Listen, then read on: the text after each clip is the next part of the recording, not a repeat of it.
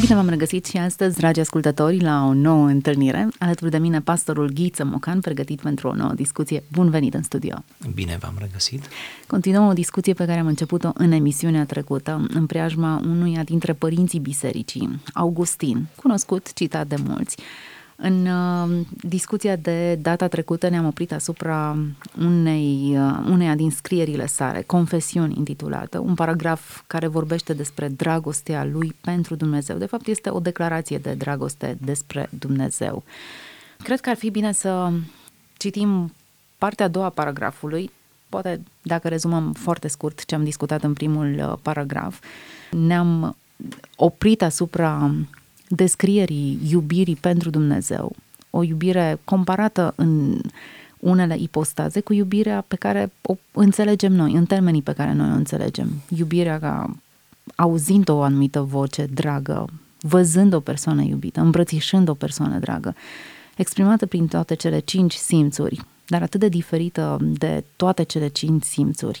O iubire care umple sufletul cu o lumină greu de, de descris, Astăzi, tot despre această iubire, continuăm într-un paragraf, așa cum menționam puțin mai devreme, extras din uh, una din scrierile sale. Partea a doua, așadar, a fragmentului sună așa. Târziu de tot te-am iubit. O, tu, frumusețe atât de veche și totuși atât de nouă. Târziu de tot te-am iubit. Și iată că tu te aflai înăuntrul meu, iar eu în afară. Și eu acolo, în afară, te căutam și dădeam năvală peste aceste lucruri frumoase pe care tu le-ai făcut.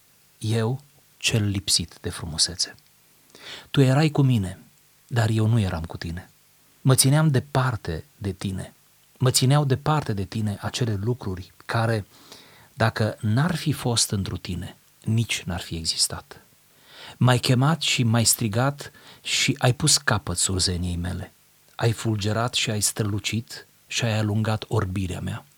Ai răspândit mireasmă și eu am inspirat.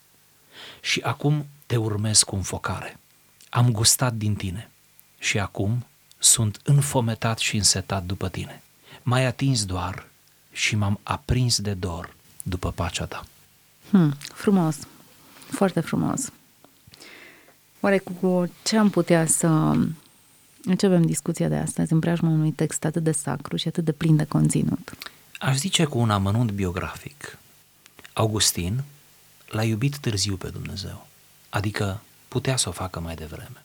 Augustin a avut o tinerețe tumultoasă și marcată de imoralitate. A avut chiar o relație intimă, mă refer, pe care a regretat-o mereu și pentru care și-a făcut mea culpa prin scrierile lui, inclusiv în confesiuni. Augustin, prin rebeliunea lui de băiat educat, dar într-un fel prea liber, prea libertin, să zic așa, a împins cât a putut de mult momentul unei schimbări radicale a vieții. Deci, el când spune târziu de tot te-am iubit, consideră că anii aceia trăiți fără Dumnezeu au fost ani risipiți, ani aruncați pe fereastră. Și așa au și fost. Da. Nu întâmplător se spune că dintre regretele lui existențiale, această întârziere a întoarcerii la Dumnezeu, el o vede cam, cam frustrarea numărul unu din viața lui. De aceea, după ce s-a întors la Dumnezeu, după ce a fost așezat în slujire, el a slujit cu, cu, cu un mare devotament, cu mare râfnă, încercând cumva să facă niște recuperări, să recupereze timpul pierdut. Deci când el spune târziu de tot te-am iubit, nu este o metaforă de dragul metaforei, ci este un strigăt al inimii. Este un fel de căință pentru perioada de neștiință, un fel de recunoaștere implicită a rebeliunii și a pierderii implicite a celor ani fără Dumnezeu. Avem de la Augustin citatul cel mai des folosit, cu care suntem noi cei mai familiarizați. Ne-ai făcut pentru tine, Doamne, și neliniștit este sufletul meu până când nu-și va afla odihnă în tine. E tot din confesiuni, da. E paragraful cu care ne asociem cel mai des. Cumva, cred că esența acestui uh, paragraf. Am fost neîmplinit, nu m-am săturat, n-am înțeles de fapt ce înseamnă sățietate până nu te-am întâlnit pe tine. Cu toate că el spune la final că sunt flământ și cum ai putea fi altfel decât flământ, dornic să știi, să afli mai multe despre el. Zice, m-ai chemat și m-ai strigat și ai pus capăt surzeniei mele. Ai fulgerat și ai stălucit și ai elungat orbirea mea cu fulgerul. Ai răspândit mireasma și eu am inspirat. Adică am, am tras în piept parfumul. Și acum te urmez cu înfocare. Am gustat din tine și acum sunt înfometat și însetat. Interesant. Tot la simțuri apelează ca să descrie. De fapt, scriptura abundă în alegorii de acest gen cum dorește un cer bizvoarele de apă, așa te dorește sufletul meu. Setea e atât de intensă, e greu de descris. E comparată cu setea fizică pe care o resimți, dar e o sete după Dumnezeu spirituală de care, din păcate, nu suntem conștienți. Aș face aici o prezentare care puteți să o luați ca o paranteză. Nu e așa că atunci când citim astfel de texte, fie ele patristice, fie medievale, scriitori antici, nu? Încă Augustin e un antic. De ce ne plac? Să ne întrebăm acum, de ce ne place acest joc de cuvinte? De ce ne place metafora? Ne place pentru că simțim că am pierdut noi, generația de azi, atât de multă savoare în felul cum exprimăm lucruri atât de frumoase de altfel, punându-le în, în clișee și adesea abstractizându-le.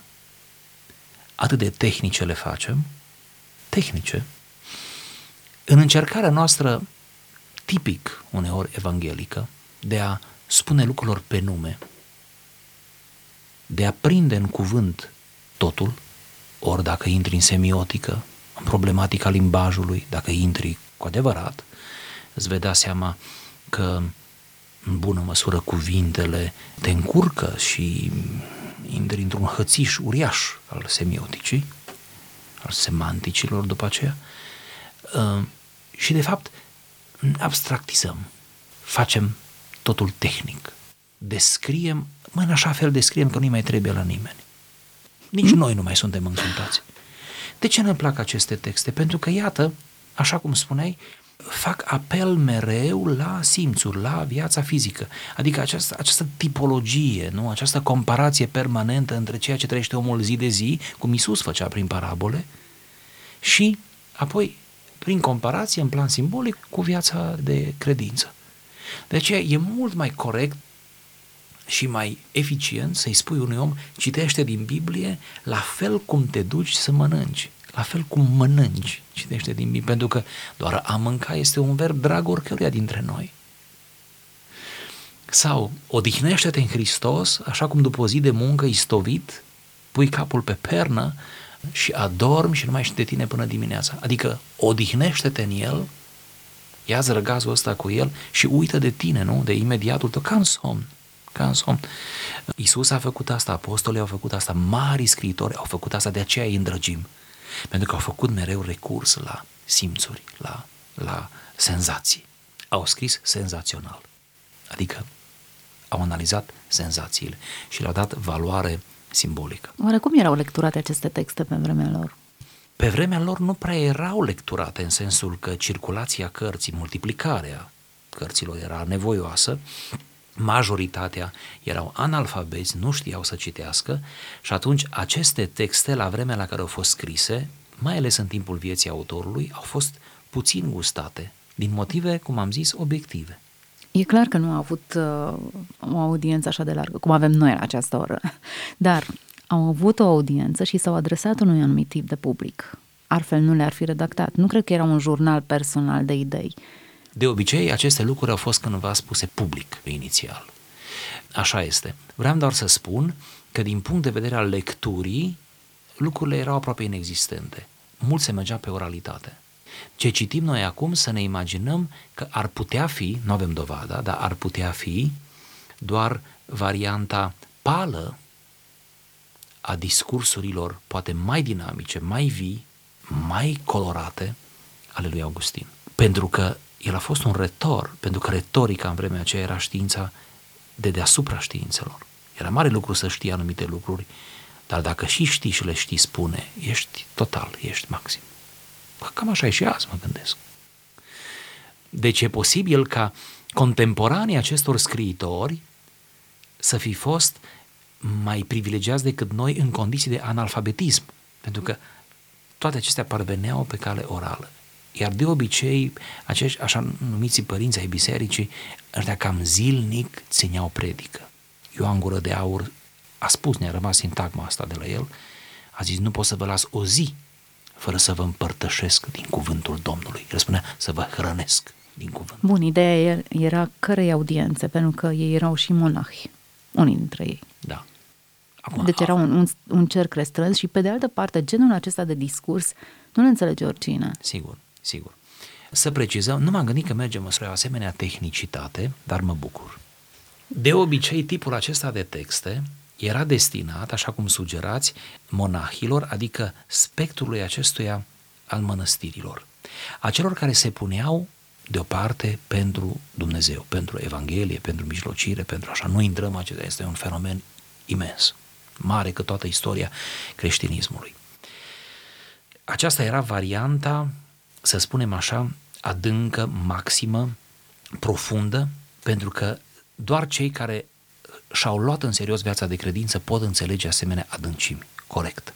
Însă, exista un fel de slujire sau o formă a slujirii acestor oameni, aceiași autori, aceiași predicatori, care se duceau spre publicul larg, spre laici, spre mirieni și predicau aceste adevăruri într-o formă mai accesibilă, în ceea ce numim astăzi omilie.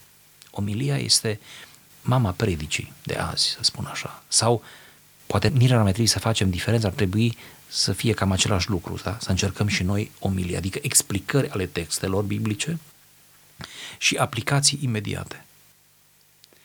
Deci existau două tipuri de audiență, o audiență avizată, am putea zice, și neavizată.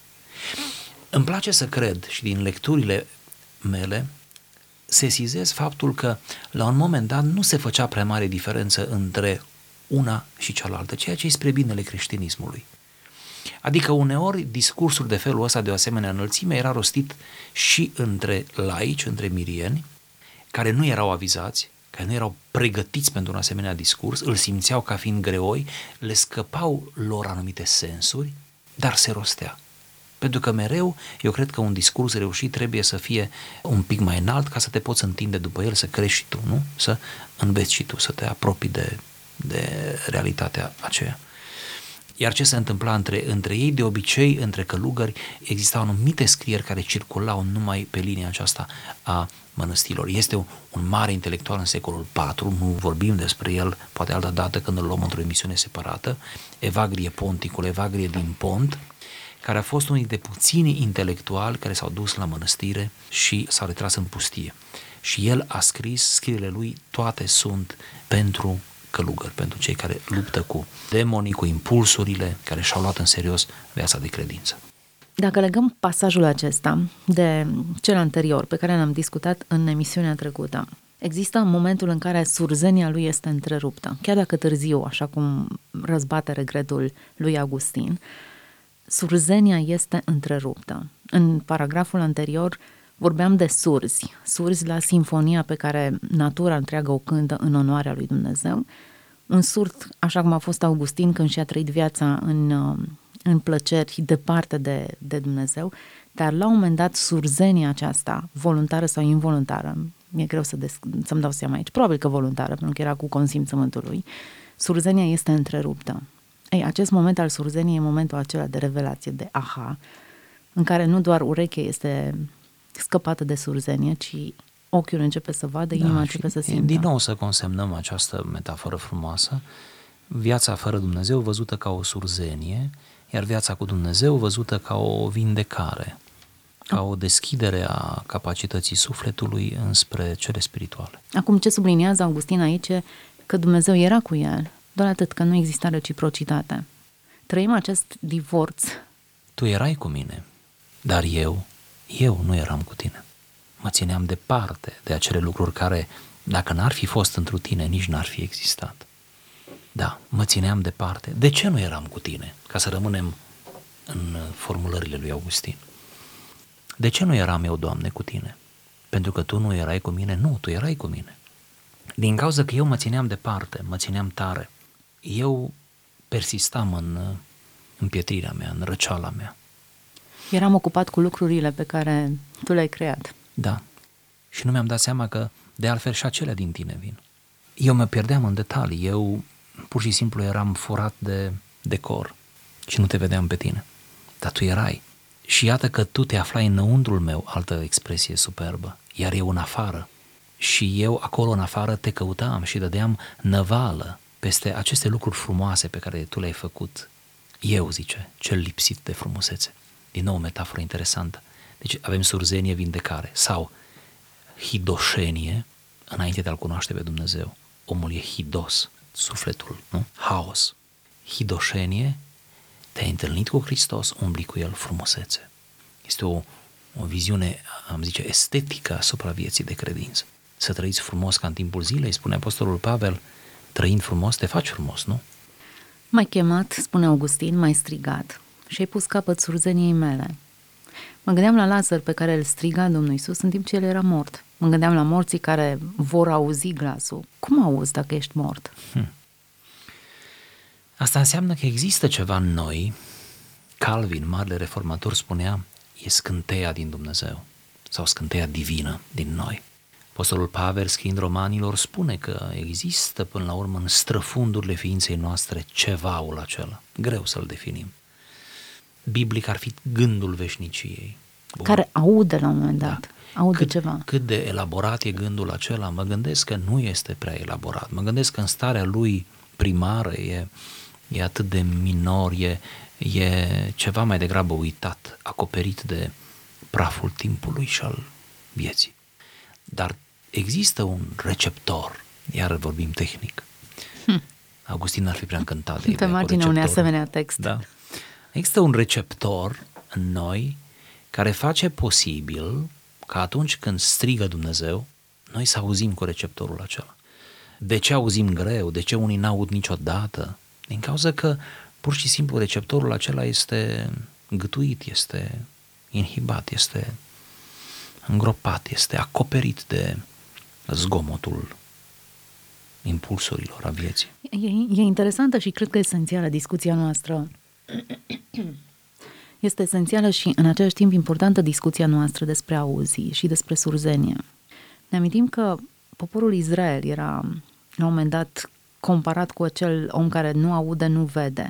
De fapt, au urechi, nu aud. În contextul în care asistau la întreaga descoperire a Dumnezeirii, Iisus Hristos pe pământ, și erau incapabili să-l audă și să-l vadă cu toate că predica sub urechile lor, îl vedeau făcând minuni, realități pe care nici nu le vedeau, nici nu le auzeau, nici nu le înțelegeau. Pentru că, într-un anumit sens, erau în aceea stare în care era și Augustin și poate unii dintre cei care ne urmăresc acum, să asiști la un spectacol de acest gen, să vezi în fața ta o natură care cântă o astfel de sinfonie, să o auzi, și totuși să nu vezi, să nu înțelegi, să fii atât de lipsit de lumină și de înțelegere, încât nimic, absolut nimic să nu strezească o întrebare. Sau mergând mai în spate, câți profeți n-au strigat în urechile evreilor? Priviți în Vechiul Testament, nu?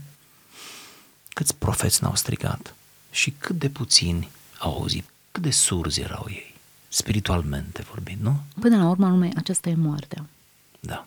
Dar chiar în mijlocul acestei morți, pentru că Augustin așa se definește aici, tu erai înăuntru, eu eram în exterior, eram afară din mine însumi, chiar în acest context al morții, la fel ca Lazar, îl aude pe Dumnezeu strigându-l.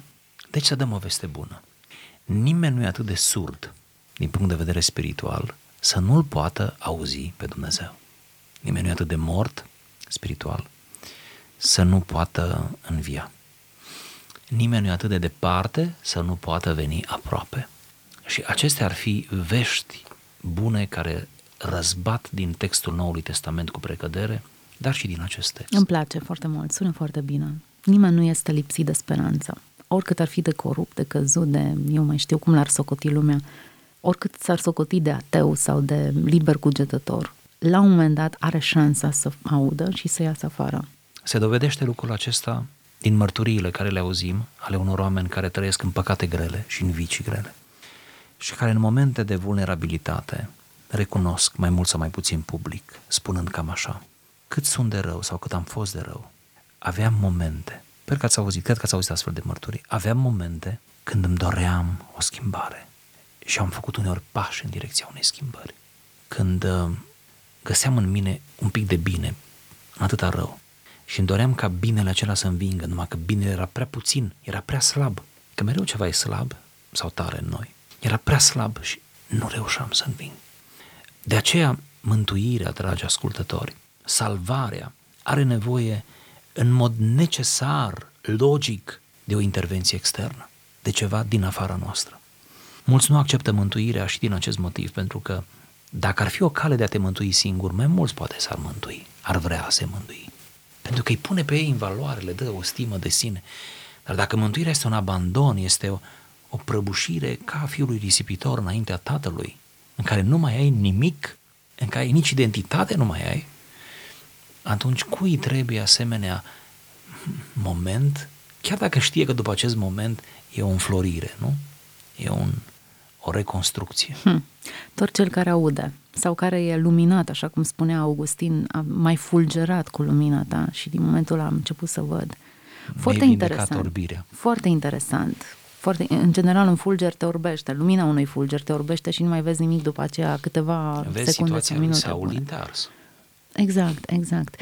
Augustin vede, dar e clar că vede într-un sens spiritual toate lucrurile acestea.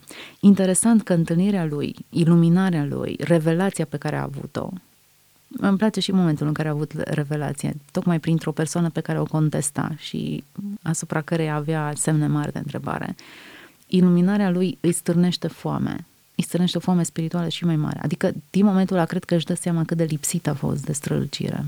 Imaginați-vă că, urmând metafora, sufletul lui Augustin a acumulat foarte multă anemie sau, cum să spun, subnutriție, nu? Era pe moarte, să zicem brusc găsește apă, găsește mâncare. Cum în Vechiul Testament știți scena aceea cu leproșii aceia care se aruncă în tabăra inamică și găsesc acolo merinde, mâncare lăsată acolo și se înfruptă. Cât de mare a fost setea lui, cât de mare a fost uh, secătuirea lui interioară, sufletească, încât atunci când a ajuns la mâncare autentică, la apa cea vie, nu mai contenea să bea și să mănânce și să simtă o continuă foame, o stare continuă de foame. Aceasta este un, este, este un mod de a descrie și Isus face asta în predicat de pe munte, starea curentă, naturală a creștinului. Odată ce ai găsit mâncarea cea bună, cine s-ar mai întoarce de la pâinea tatălui la roșcovelele porcilor, făcând aluzie din nou la pilda fiului risipitor? Nimeni nu s-ar mai întoarce. Mai atins doar, spune Augustin și încheie acest paragraf pe care noi l-am ales pentru discuție. Mai atins doar și m-am și aprins de dor după pacea ta. Ce se va întâmpla în momentul în care ne vom vedea față în față cu Dumnezeu dacă doar o simplă atingere stârnește în noi un val de o asemenea amploare? Aș răspunde mutând accentul pe cuvântul dor. Aici nu este simplă dorință. Aici este dorul elaborat, dorul cultivat. Până nu te-ai întâlnit cu Hristos, nu ți-a fost dor de El. Până nu te-a atins El, n-ai simțit dorul acela de El. Deci acum suntem marcați de dor. Un dor mistuitor, un dor care uneori ne face să agonizăm, un dor care ne împinge în slujire, un dor care ne, ne face sensibil la nevoile oamenilor, asemenilor. Iar când îl vom vedea pe el, ca să răspund la întrebare, când îl vom vedea pe el, deci nu vom fi atinși de el, ci îl vom vedea pe el în acea întâlnire scatologică finală, atunci dorul acesta se va ostoi, se va împlini. Noi nu vom mai trăi, deci noi împreună cu Hristos în eternitate nu vom mai fi marcați de dor, gata cu dorul, ci vom fi într-o permanentă întâlnire, deși și noi întâlnirea o vedem ca și concept, ca un, o chestie punctuală, nu? În orice întâlnire omenească zace perspectiva despărțirii, nu? Tot Augustin spune, mi-am adus acum aminte, predicând la o înmormântare, o predică de-a lui la un serviciu funebru și zice să ne dorim, să ne bucurăm, să așteptăm acea zi în care ne vom reîntâlni în împărăția lui Dumnezeu. Și când ne vom bucura, fără teamă că ne vom mai despărți vreodată. Hm. Și el, așa, așa a fost cam toată predica aceea. Bucurie fără teamă. Acum, zicea el aici, ne bucurăm, sigur că ne bucurăm, dar ne bucurăm cu teamă. Mă bucur când sunt sănătos, dar cu teama că într-o zi, mă rog, pot îmbolnăvi.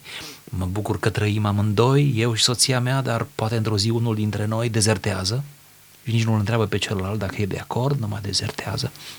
Mă bucur. În toată bucuria pământească, spune Augustin în predica aceea, există teamă inerentă. Nu este bucurie fără teamă pe pământ.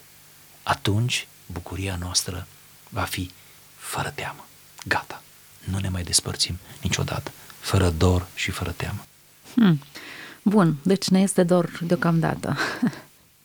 o, o emoție pe care nu vom mai experimenta atunci când ne vom vedea față în față. În același timp, atunci când îți este foarte dor de cineva și când te revezi, momentul are foarte multă încărcătură. Aproape că nu știi să-l gestionezi, nu? Când îl vom privi prima oară față în față, ochi în ochi, când îi vom vedea cicatricele, semnele, foarte interesant că și le-a păstrat.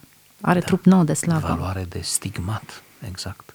Stigmat și în același timp ce dovadă și evidență mai mare a iubirii lui. Hmm, da.